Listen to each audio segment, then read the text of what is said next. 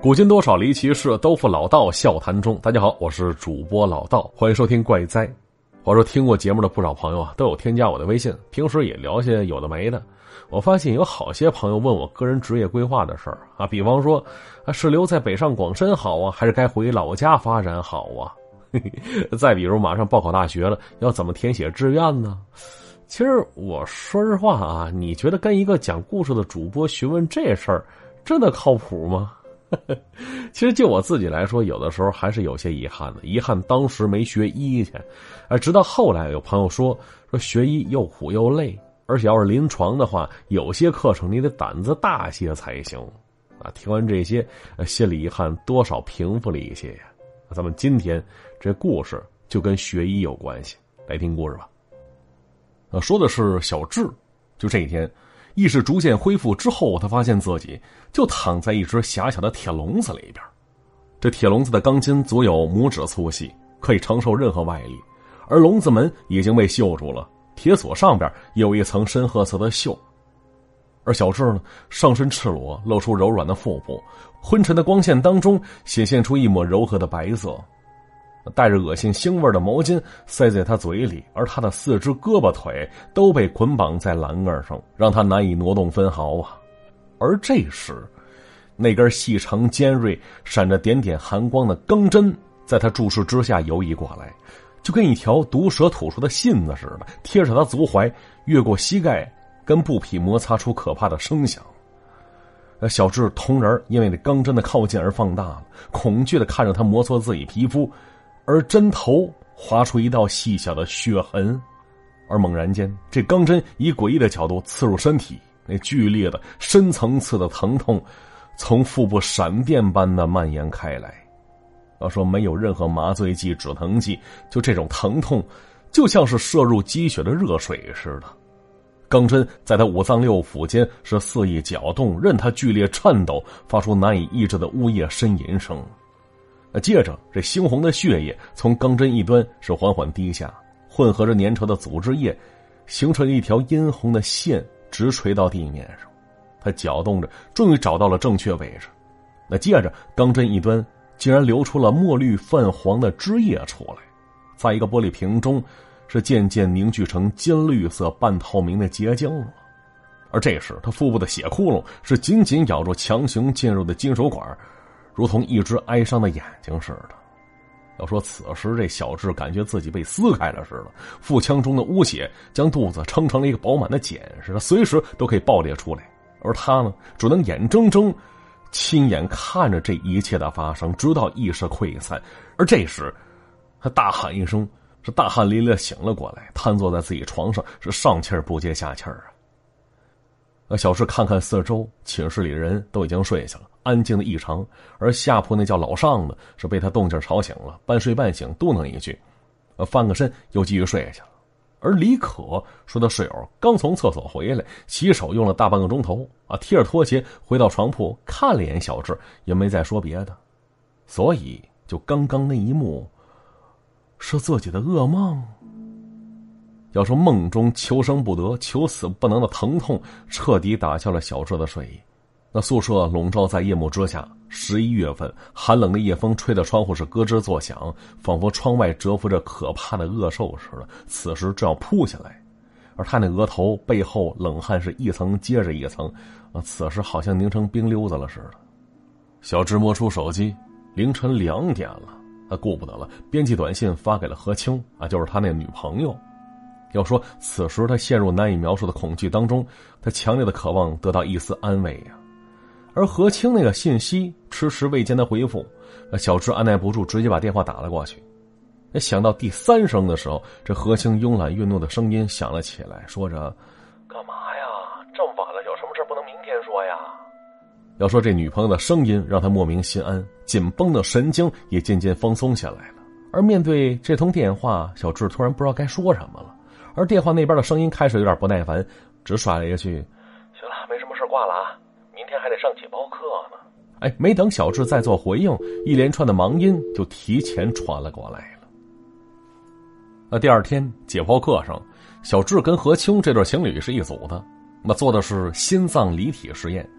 实验材料是一只兔子啊，其他同学都挺顺利的，但唯独小智手中的兔子，竟然在被掏出内脏之后，腾的一下跳了起来，拖着沉重的脚夹在实验台上艰难前行着，留下一道虚无，同时还拖着色彩混杂的内脏。就那一刻，所有人都惊呆了，在场同学纷纷停下，看着小智面前那只兔子，而大家伙默哀般的看着他在短暂跳动之后，就倒在地上啊，竟然不约而同的都低下头了。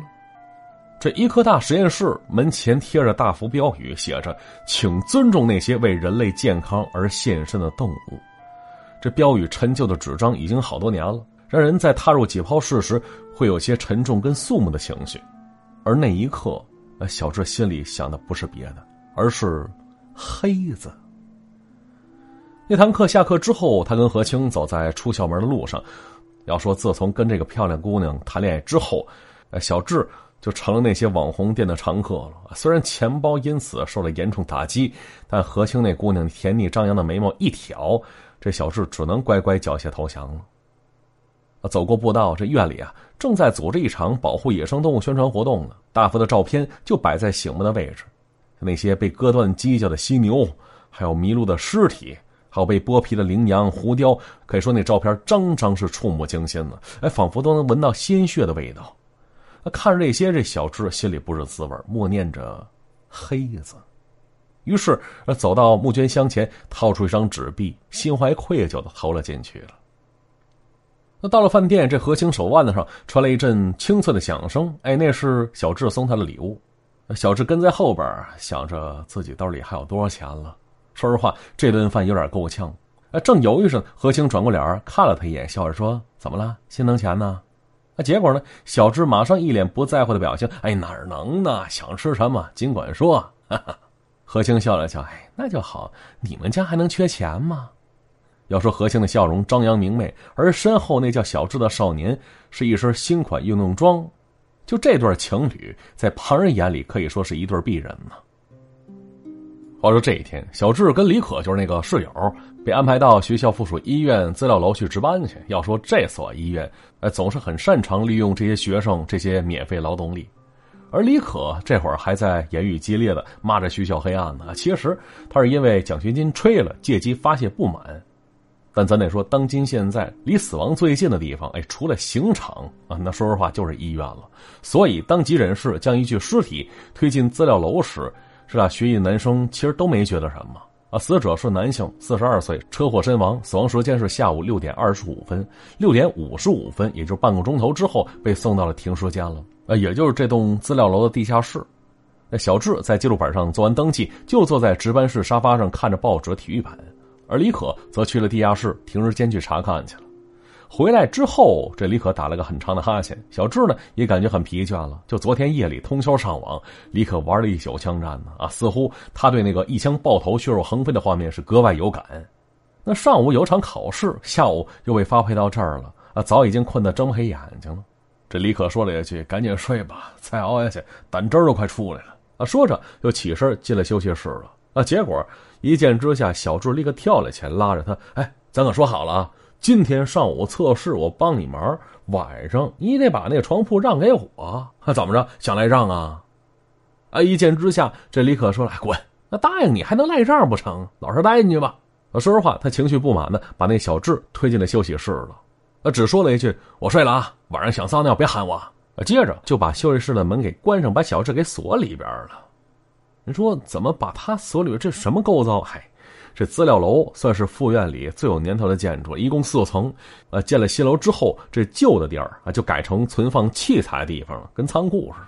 而值班室里外两间，休息室的门锁是老式的卡锁，从外边锁上。就这种设计，啊，当初是为了以前病人有急事可以直接开门进去，里边却打不开。但实用之后发现，这他妈设计纯属有病。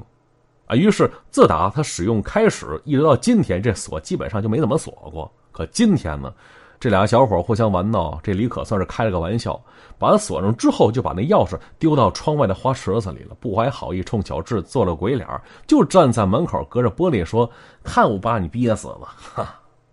而小智看着他，没理会他，啊，直接把外套脱下来，就搭在了床角一副立着的人体骨骼架子上，穿着毛衣就上床睡觉了。而这会儿，值班室里安静下来，只有墙上挂钟还在响呢。李可呢，就着衣服倒在沙发上，看了一眼隔壁的小智，这会儿看样子已经睡死了。而他呢，浑身疲倦，如潮水一般漫了上来啊，只等着一觉大天亮再去找钥匙把那小智放出来。但是呢，就在那天深夜时分，这李可却突然醒了。我打算上个厕所吧，却听到浓重的黑暗跟寂静当中，这医院走廊里的深处，竟然传来了哗啦啦的水声啊！要说当时这李可起来之后，感觉特别的冷。就这个蔓延在房间里的寒意，紧贴着那皮肤，从脚底直接往上爬，没过了头顶。李可翻出手机一看，凌晨两点，这幽蓝色的光线映出他冻得青白的手指，往里间看看吧，发现那小智还在睡呢，盖着一床有点过厚的被子。而这会儿，走廊里那流水声跟挂钟的声音交叠在一起，被走廊上呼啸而过的风那么一个吹，说实话挺瘆得慌啊。啊，起初这李可没察觉到什么，直到他推开值班室门的那一刻，从地下深处传来了沉重的脚步声，就跟一道闷雷似的，直接把他吓得汗毛倒竖啊！呃，当时按下手边的开关，周身的黑暗却纹丝不动，心说：怎么那么寸呢？停电了？但是有那脚步声，代表有人过来，心说谁这么晚还会来资料楼查什么东西啊？那窗外的路灯微微亮着，照亮着值班室，而走廊上却漆黑一片。他隔着玻璃看着里间屋的小智，他有些后悔把门锁了之后把那钥匙扔了。那刚才为了耍人家，自己现在却被孤立了。要说如果这栋楼真有什么事儿的话，他们都得遭殃啊！就这会儿，李可握着手机，深吸一口气，大着胆子走了出去。手机的亮光只能照清楚脚下这一亩三分地儿啊，四周的黑暗是步步紧逼，萦绕着迈出的每一步。而在楼梯转角处，这李可犹豫着要不要下去看看去呢？毕竟那脚步声他挺在意的。啊，结果想到这儿，一声明确无疑的沉重脚步声再次从楼下传了过来。啊，当时这李可不能坐视不理，只能小心翼翼的走了下去，穿过地下室冗长走廊，每一步走的是格外艰辛。直到站在停尸间门前，他发现那门竟然是虚掩着的，啊，同时还透出一种令人恐惧的压迫感，就好像是一方洞穴似的，啊，又像是一个陷阱，就等着冒昧的家伙以身犯险，惊扰沉眠于此的死者呢。而这时，走廊前后两端敞开了大窗户，让大阵的风涌了进来。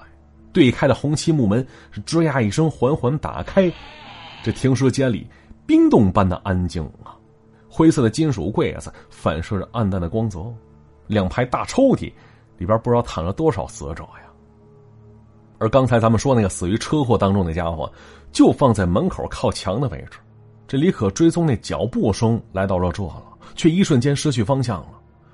停尸间里没有半点动静，只有一阵阵的阴寒是袭身而上。这李可向前走了一步，用手机照了照平躺的死者，突然之间浑身抖了一下，惊愕的说不出话来呀！你说怎么了？嘿，要说死亡时间还不到十二小时的那尸体，此时竟然已经开始腐烂了，还散发出阵阵诡异的腥臭跟油脂的味道。要说这种情况在地下室这般阴冷的环境下是极其反常的。那借着微光，在死者脸上，李可惊讶的发现。他眼皮塌陷，好像被吸干了水分。正当他困惑之时，只见一只白色的饱满的蠕虫突然钻开了死者的眼皮了，在瞳孔中间是活跃的翻滚吞噬着。结果这时，这李可突然感觉背后有人轻轻的在往自己脖子里吹气儿呢。就这么一下，让他的神经顷刻之间是难以抑制的痉挛起来。但是。他没有时间去考虑什么，啊！接着是一记闷棍，直接敲在了他后脑勺上。这李可眼前一黑，就这么倒下去了。那袭击李可的到底是谁？他那脚步声到底怎么回事我们下集继续说。好，我是主播老道，下集再见。